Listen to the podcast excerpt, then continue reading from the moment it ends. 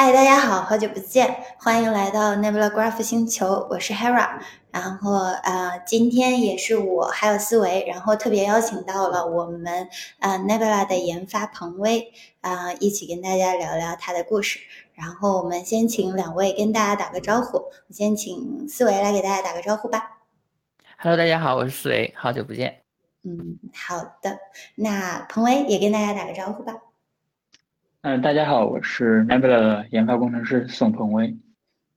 嗯，好的，鹏威可不可以稍微的再给我们介绍一下你在 Nebula 主要做什么？然后，呃，就是让大家对你有一个基本的认识。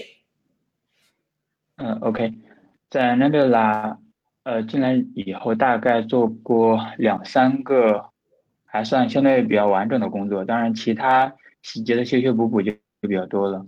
然后仅说这几个完整的，第一个是做过一个呃 Nebula 数据的备份和存储，然后还做了一个呃计算下算子的下推，以及那个存储层这边的执行计划的下推。然后呃现在还在做一些事务相关的东西啊，现在主要在做调研。嗯，OK，大概是这些。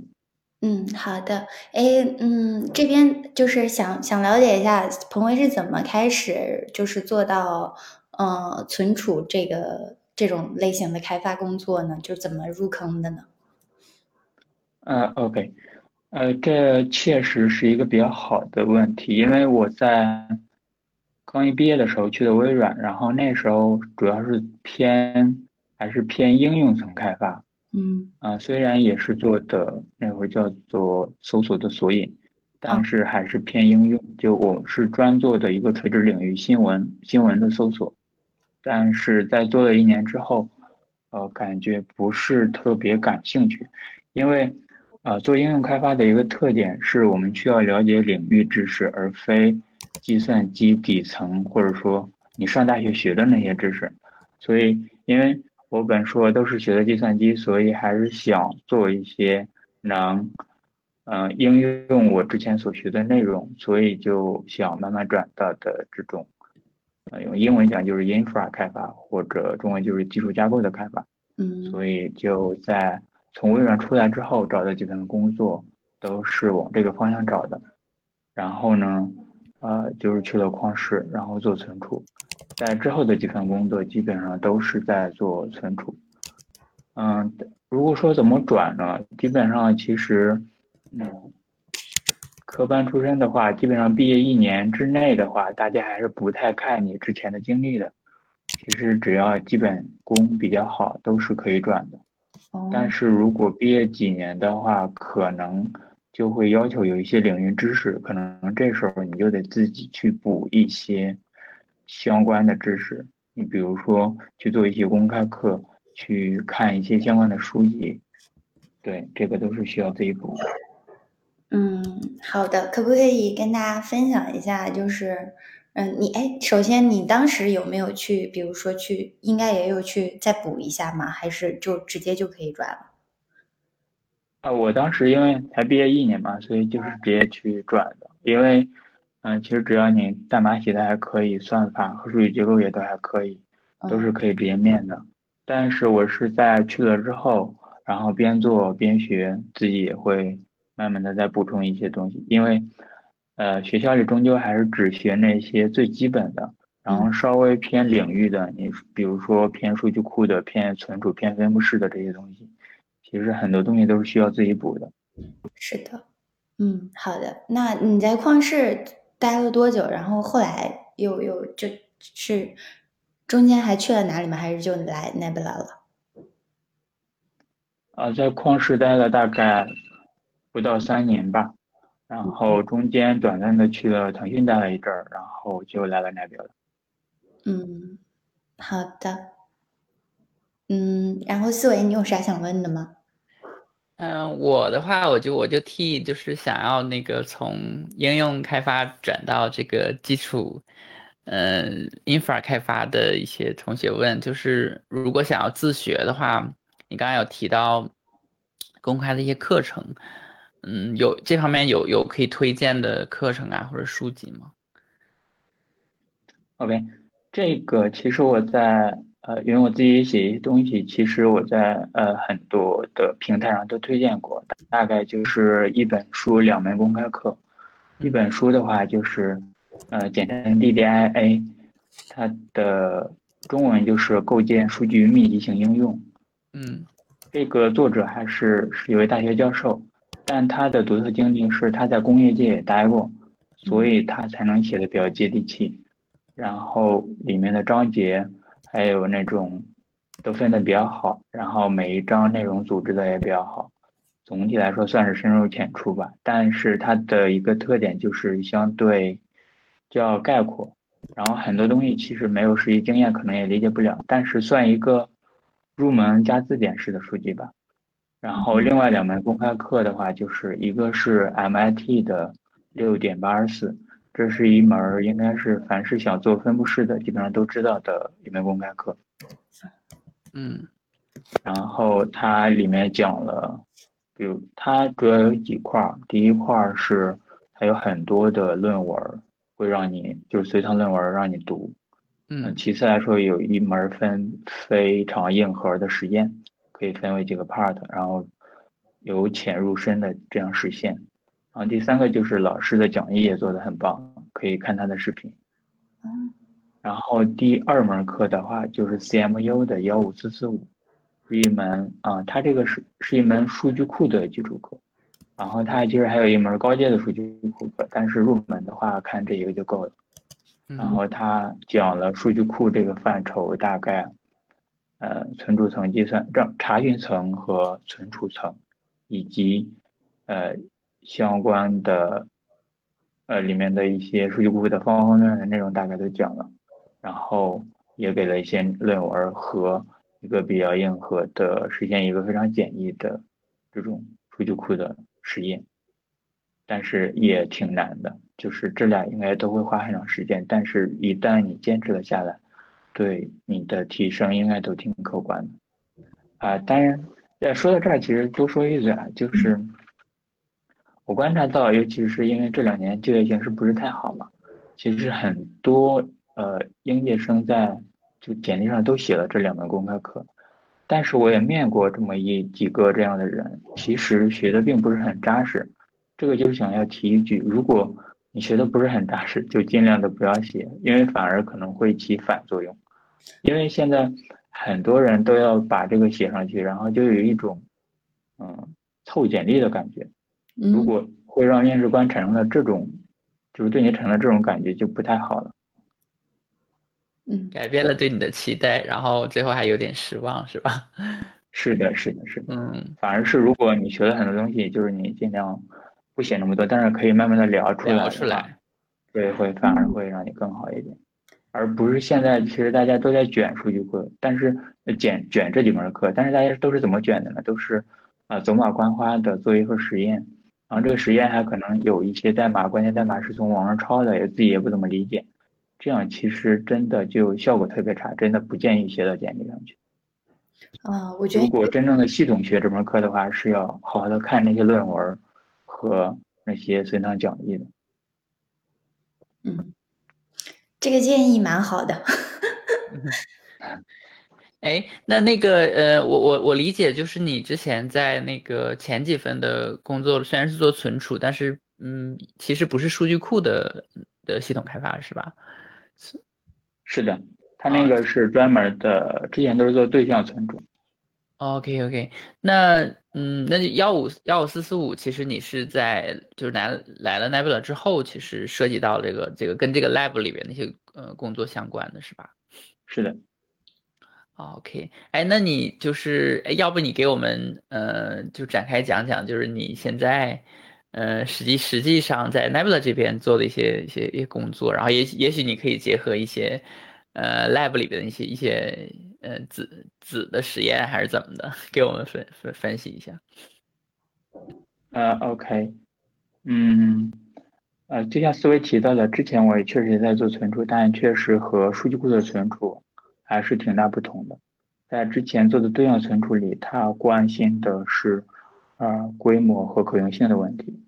比如说，呃，至少可能要达到几十 P，然后甚至在腾讯那个量级可能要到呃一 P 哎一 B，然后这个这个数据量，所以他关心的是一个大数据量下的高可用性，以及呃以及说这种要做的非常便宜廉价，它的其实目标和数据库是不一样的，但是对于数据库的存储层来说，它关心的又是另外一件事，因为。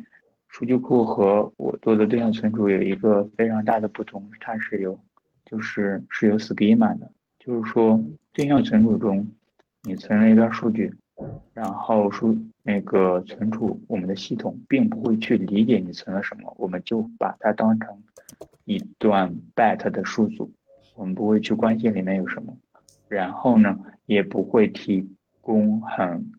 强的一致性以及事物的一些，呃，这一些东西，但是在数据库里有 schema，有事物，要保证强一致性，然后，所以它所关心的就和那个对象存储不太一样，呃，尤其是传统的数据库，它甚至都不太关心大规模的问题，但是对于我们 Nebula 作为分布式数据库来说，也是要考虑这种。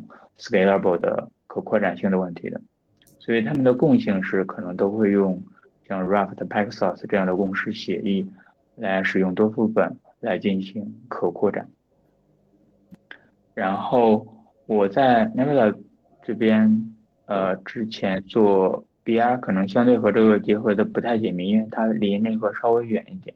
现在做算子，呃，执行计划下推这一块就会稍微。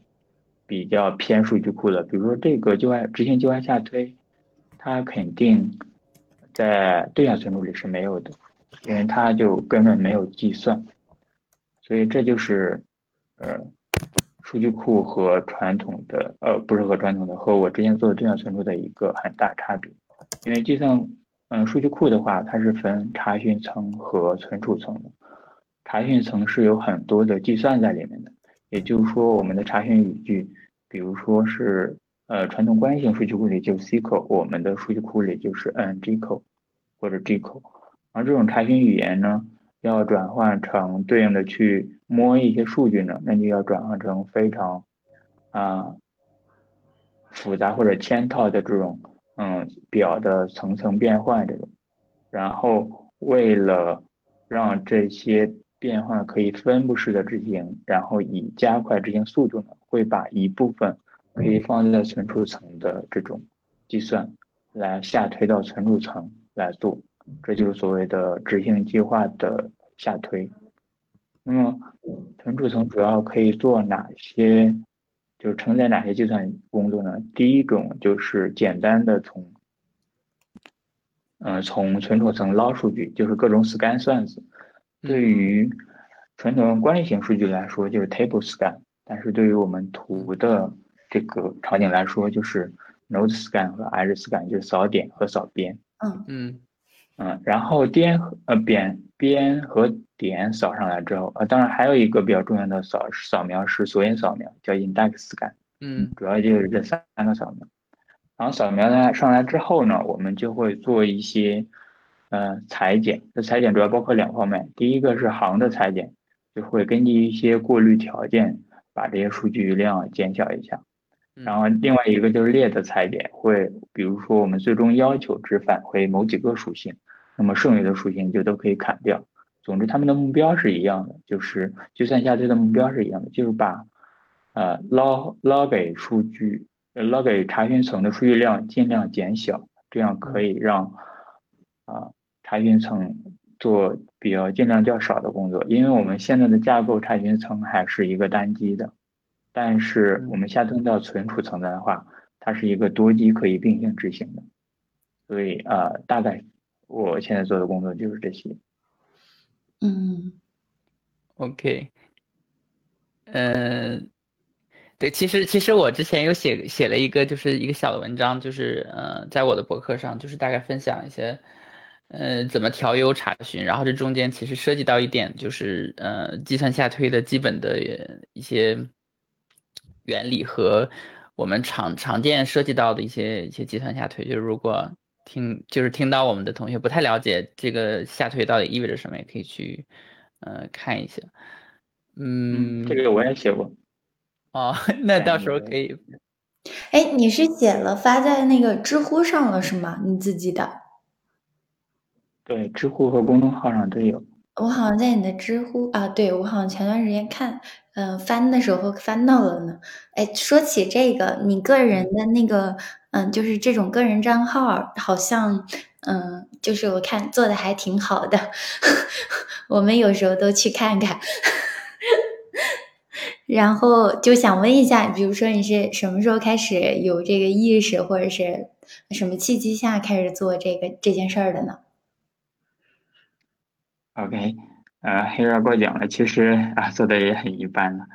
呃，做这个契机呢，其实就是去旷视的时候，因为当时要补充这些相关的东西嘛。嗯。然后如果学的话，呃，因为我这个人记性不太好，如果学了不做点输出的话，很多东西就都忘了。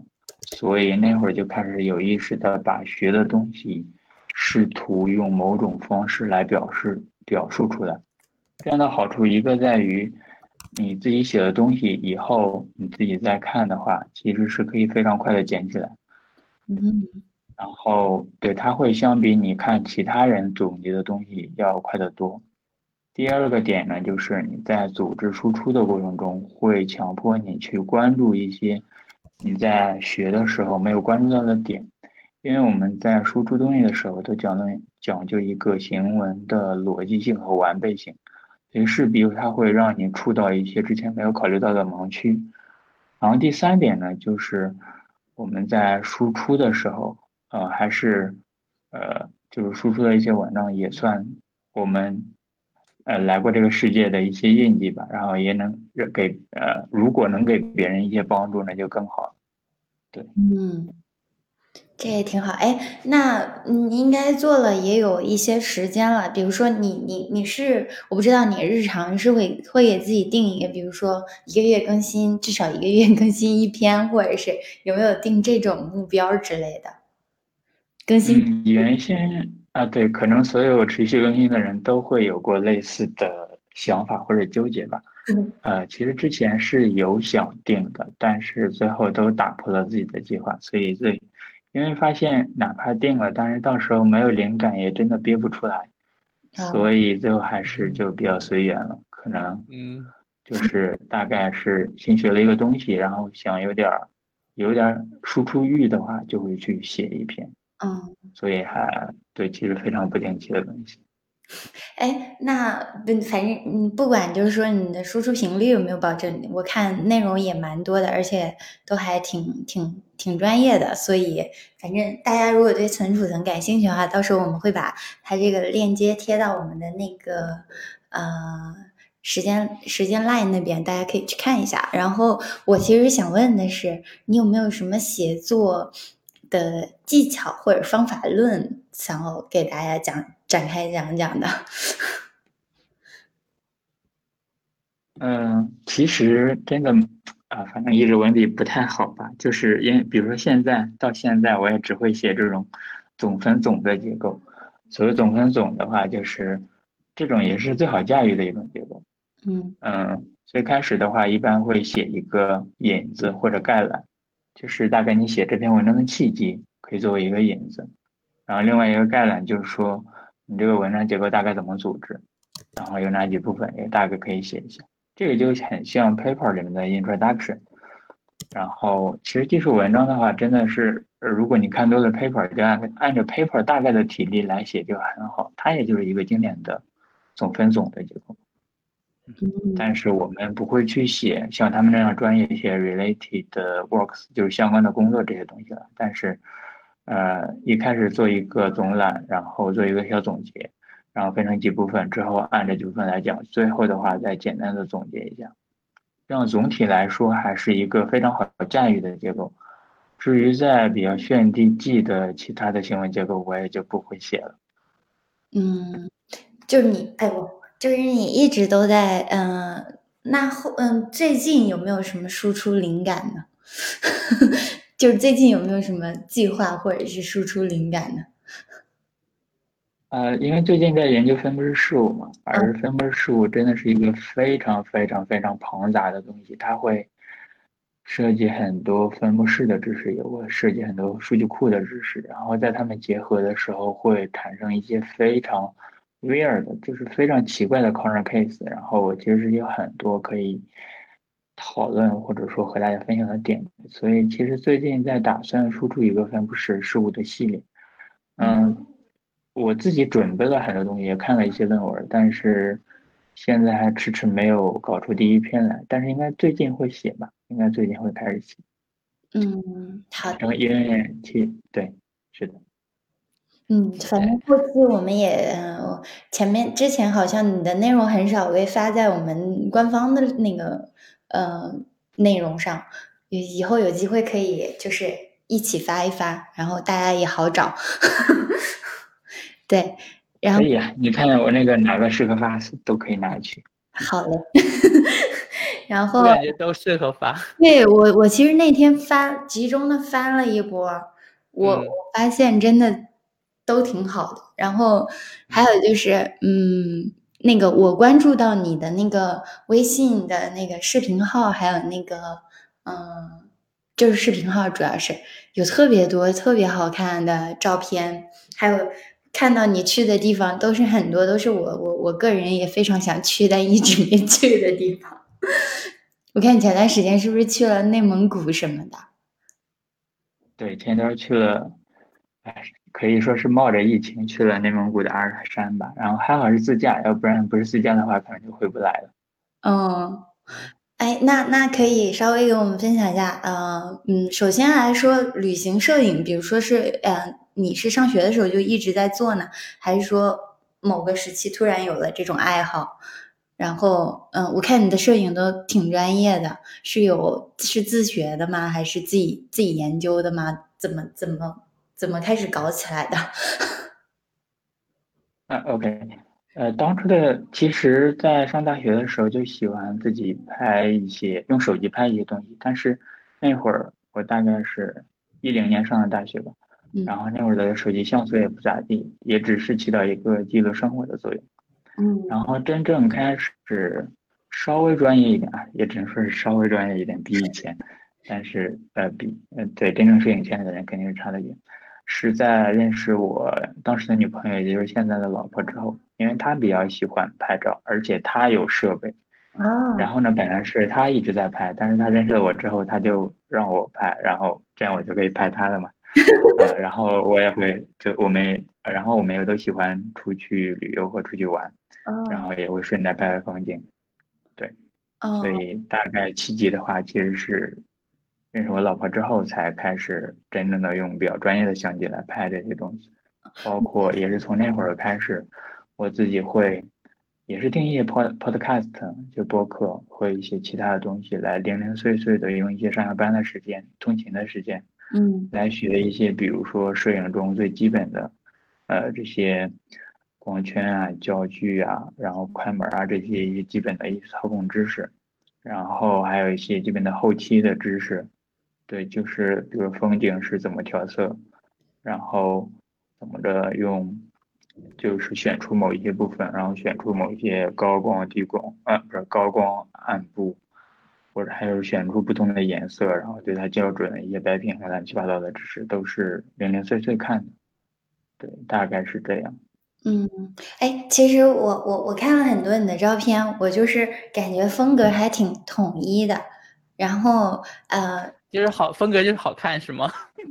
对，很很，你知道他的照片大多数都是那种很辽阔、很好看，嗯，能感觉到。还有我，我这是完全个人感受哈，你感觉嗯很平静，这个会不会跟你的性格有关系啊？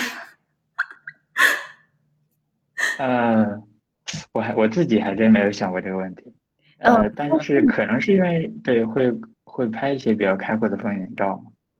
对这个可能对可能有点关系吧，但是我自己你不说的话，我自己还真没想过。哦，那那我就想了解一下，你平时是比如说容易情绪波动吗？呃，会呀，也会。哦，对，大部分时间还好，但是有时候一情绪波动还挺剧烈。哦，其实我感觉有点能从你的照片里有点能感觉到这种特性。对啊，回回头我们可以把把你的这个，不知道你介不介意把把你的这个就是这个公开这个相册也挂到这个 show notes 里面？我觉得真的太棒了。你之前没看？可以，本来它就是公开的嘛。嗯，好的好的。那这个我们放 show notes 里面啊。对。嗯呃，我我之前只是在你的朋友圈就是看到一些照片，还没真没点到这里边看一下。我觉得，哎，这个图我看你是用到这个叫图虫这个服务，这是一个就是一个一个嗯一个免费的一个一个一个平台吗？还是说嗯你需要？图虫就是一个类似于分享图片的网站吧，和 ins 有点像，但是又不太像。它大概是对，这个本来是一个。人自己做的，后来被头条收购了，现在应该是字节系的一个这么一个东西。哦，哦，我我我本来是一个就是很少拍照的人，但是我看你有这样这么好的这个照片的这个这个 portfolio，我自己都忍不住觉得想我也想拍照。可以可以，欢迎入坑，欢迎入坑，太棒了。但但哎，等一下！但是你刚才我其实还因为拍照不仅仅是你要光拍照嘛，你肯定还要去到这些好看的地方，就是去这些地方，然后你才能找到这些好看的照片、好看的风景嘛。你你你有没有去过？你觉得特别推荐的，就特别适合拍照，或者是去适合就风景让你觉得震撼的地方？可以跟大家。这个就非常多了，就是比如说就。嗯，你脑袋中现在可以想一个中国地图。首先，我们看西北方向，新疆的话，呃，推荐一个伊犁。然后，然后再往内地一点是甘肃的甘南，然后这都是非常好看的地方。然后我们现在又在想内，也可以想东北方向。东北方向的话，那边就是内蒙古呼伦贝尔这些大草原，就是我这次去的，还有阿尔山。然后西南方向的话。呃，川西就不用说了，是经典的自驾和拍摄的路线。再就是，嗯，里面有非常著名的稻城亚丁，不知道你们听过没？哪里有什么？哪里？稻城亚丁。啊，稻城亚丁我知道，我听过。对啊，嗯，确实很美，我也看过稻城亚丁照片，但是没去过，是我特别想去的地方。对，这个你可以往下翻翻就有。不知道能找到，然后也不也是你最近去过的地方吧？因为我记得我这个是前两年去的哦。然后再往下一点就是云南那一块儿，嗯嗯，云南大理、丽江、香格里拉其实都是非常出片和非常好看的地方。哇！然后呢，广西的话推荐一个呃类似于三亚的地方，但是人非常少，叫北海。哦，然后前段时间还计划想去这里的。对，我们是去年元旦去的，也非常棒。然后它的海边和海鲜都非常好。哎，天冷的时候去也 OK 的吗？呃，对，呃，元旦去是没有问题的，因为毕竟它是挨着南海嘛，嗯，是南海海边的一个城市。啊，太好了，被安利了。哎，那那我来顺着这个问一下，你的下一个 特别想去的地方还是哪里呢？下一个其实可能会去，呃，其实新疆我们去年去的，然后也很惊险，去年十一去的，嗯，然后伊犁的话只玩了一半，然后突然就新疆有疫情，全省大封锁，然后我们当时也是自驾，基本上就是。千里大逃亡，开了三天两夜，然后 才逃到那个机场，然后才回来的。所以那个其实只玩了三分之一。所以如果有时间的话，还会再去伊犁玩一趟。嗯。然后其他的有一些省份，比如说贵州还没去，可能还会再想去去贵州，因为贵州这两年大基建的话，它有非常多好看的那些桥。哎，对。然后。对对，可以航拍一下。所以大概可能初步有这两个计划。嗯，哇，真好，感觉都可以，你都可以搞一个节目叫 《跟着木鸟》。对对，对我，我就我在想，就是嗯，我我跟我老婆，我们想要去哪儿玩，我们的那个，我们心里想的东西都是去吃什么，然后但是你你想着去看什么样的美景，我我觉得完全就是另一个另一番打开了一个思路那样，这个就特别棒。差别对大。对，其实互相促进的，就是可能你拍照会让你更想去玩，然后你嗯，呃想去玩的话，就会看到更多好看的地方，就会更想拍照。对，是一个互相促进的过程。哎，而且我觉得你拍人物也拍的挺好的，虽然我看到的比较少，但是偶尔看到那么几张，也是就是不是那种大头照的，或者是光聚焦的，也是很有，就是好像还是在以风景为主，我特别喜欢这种风格。是吗？对，嗯，好的，哎，看起来你你你的兴趣还有技能也蛮多的，你还有什么其他的我们不知道的技能吗？呃，其他的就不算技能了，可能一些爱好吧。比如说，我其实跑过半马，然后骑过骑过山地车，大概最多的时候一天骑过一百五五十公里，包括几十公里的山路。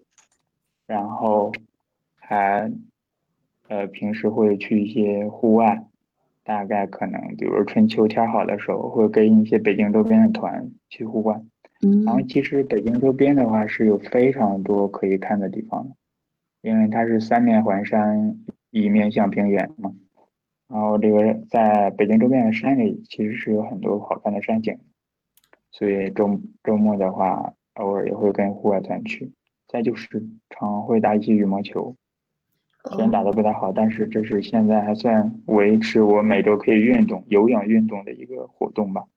哦，现在也每周都在打是吗？那挺好的。嗯，对。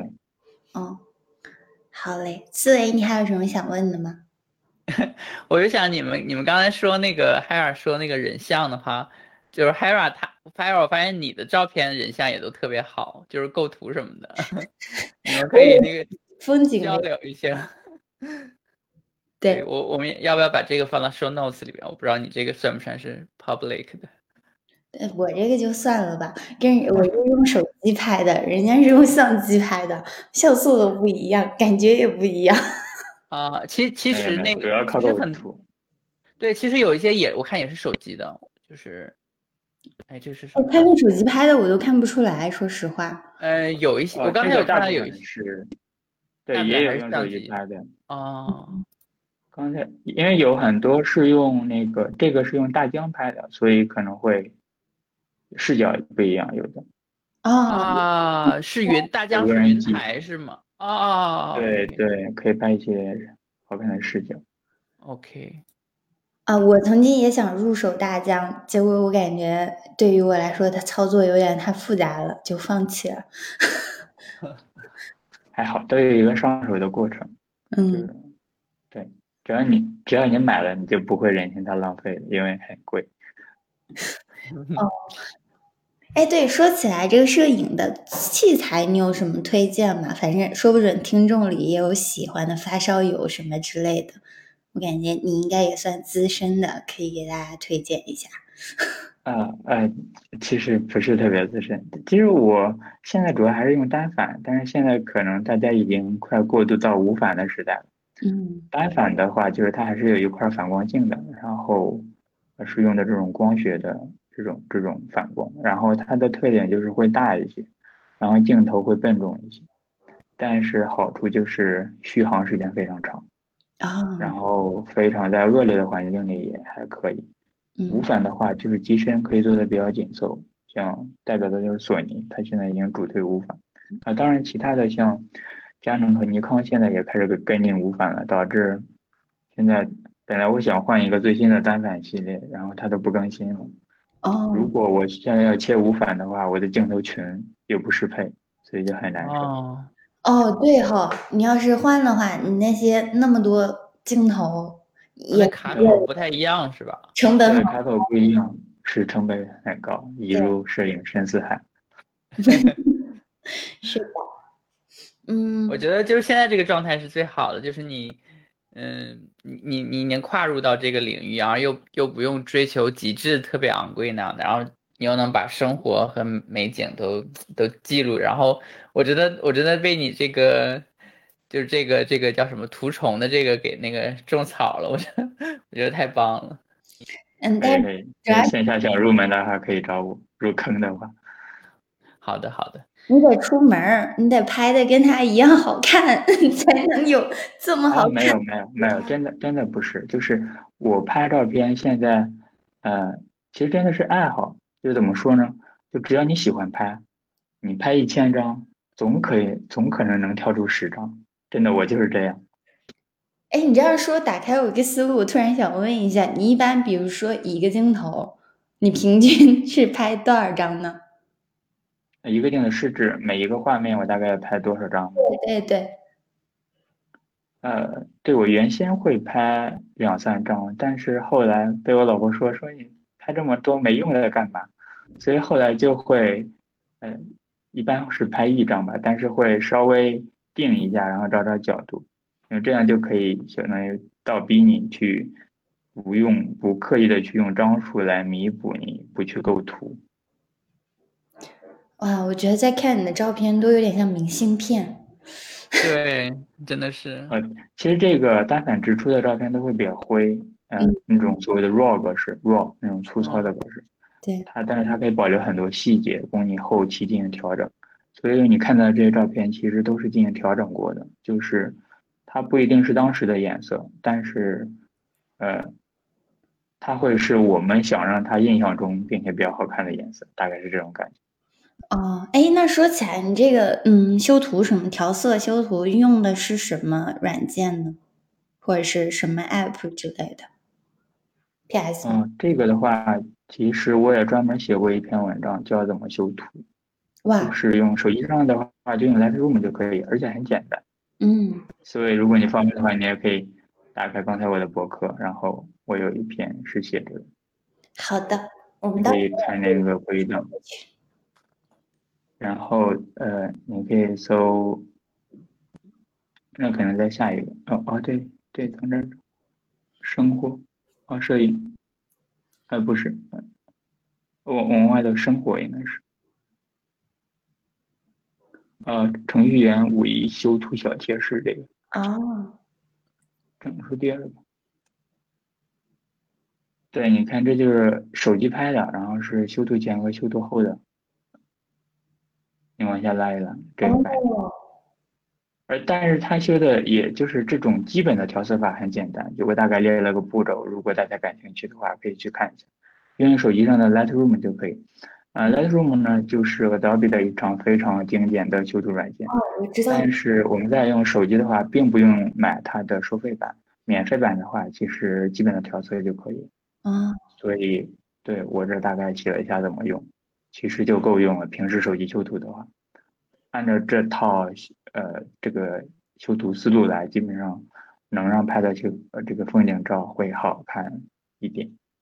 嗯，哎，这个这个我理解，就 Lightroom 它只有 mobile 的版本才有这个 free tier 的提供，是吗？呃，好像是。哦，那那你那你平你会用什么样的呃方式去？就是同步你的相机到你的手机的这个相册呢？你是用一些无线的一些功能，还是后边你再统一去导入啊？哦，平时修图的话，肯定还是用电脑修。电脑上的话，也是用 Lightroom。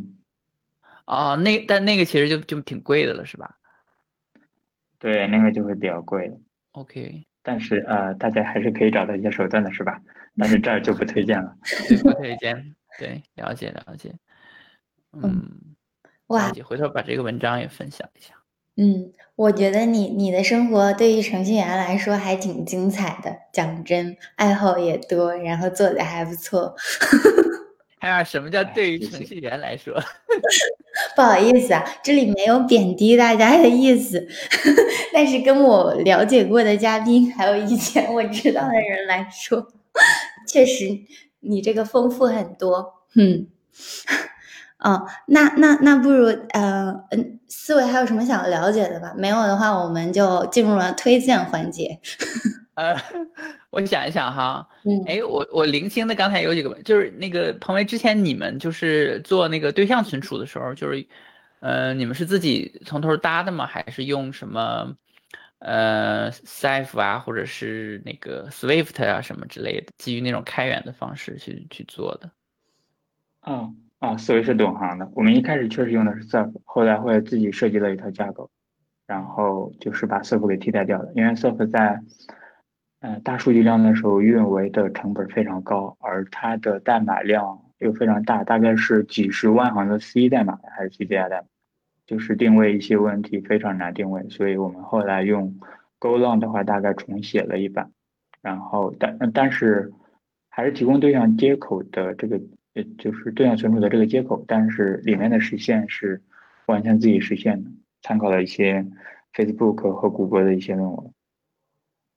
了解，嗯，还有就是就是你你能给我们就简单简单介绍一下咱们现在 Nebula Graph 这边下推了就就是有哪些嗯具体的下推的算子吗？嗯，现在下推的那些 Scan 算子不算下推，因为它本来就是需要放到呃需要放到这个存储层来的。其他的，嗯，其他的我想想啊。因为我们我现在主要是呃下推这一块主要是做企业版嘛，之前的话社区版的不是我做的，但是那块代码我也看过，呃社区的那边下推主要包括一些 filter，然后还有一些简单的 aggregate，比如说 limit 限制几条了，然后对还有一些属性裁剪了，这个肯定也会下推，就是属性裁剪，然后过滤条件，然后还有。一些简单的聚合，对这些都有下推。了解。嗯，我这边应该没有没有什么其他的了。嗯，好的，那嗯嗯。我们就问一下，平时还有什么嗯，比如说推荐或者是可以可以解压的？除了你前面，我觉得虽然已经很精彩了，但是呃，可能就是有什么可以不用动的、成本低一点的解压方法。啊，OK，啊，对，平时也会有时候也会写代码，或者说想一些东西想烦了嘛，然后就想放空一下，看一下相对。啊，不那么用主动动脑子的东西。然后我大概也是上学的时候吧，开始开始入了一些动漫的坑。但是由于我自己比较轻，呃，因为我不是从入日漫入坑的嘛，嗯，所以这现在主要看一些呃国内出的一些作品。其实肉眼可见的，到近年来，由于资本的涌入和扶持，以及咱们自己。呃，这些人才的储备，其实呃，国漫在肉眼可见的变好，所以呃，其实还是有很多优秀的日呃动漫，呃，国漫来放松一下。嗯，那有什么就是呃，国漫这个还还，我觉得我就是还挺小众的吧，应该现在，还是说，或者是我们很孤陋寡闻，因为。我们还停留在就是漫画，好像大部分都是都是日本那边的，所以这方面还是完全不了解。我还挺觉得挺挺挺好奇的。对我这个确实是因为日本的非常成熟和发达嘛。但是我这想说的是啊，其实我也不看漫画，我主要看的就是还是动漫。动漫好像和漫画还不太一样，虽然说很多动漫是根据漫画改编。嗯，是的。对，然后。呃，中国动漫的一个特点就是很多是根据要么是，嗯，修仙，要么是一些，呃，反正一些有一些传统文化和传统这种东西融进，就是传统的审美融进了里面。比如说江湖啊，比如说这种，呃，反正有金庸的这种开创的这种，呃，这种叫啥体系？仙侠、武侠。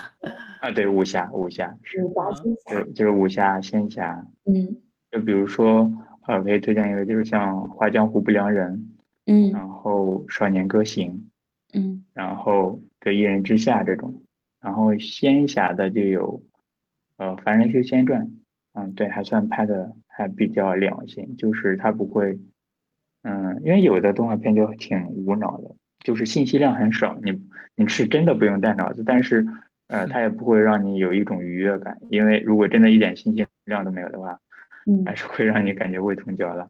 对，但是刚才我说的这几部都还是有很多不错的细节，你可以看到现在它是，呃，国漫越来越做的还可以。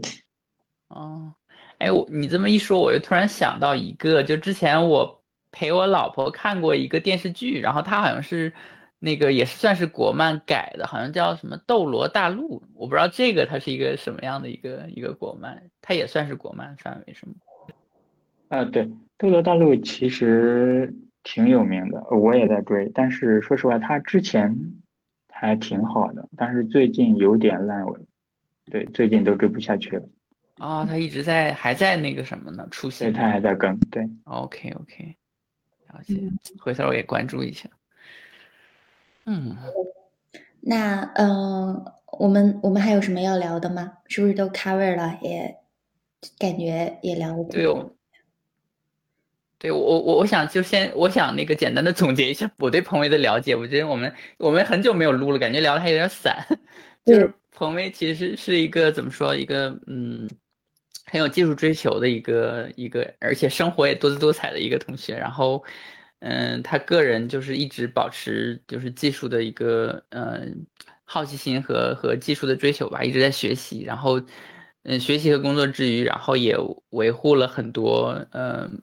除了知识的输入，还有很多输出的一些点，比如说，嗯、他一些博文，当然也也也在知乎专栏上，而且知乎上也得到很多人的认可，应该是有很很高的关注度了已经，所以推荐大家都呃关注一些呃，在网名叫木鸟是吧？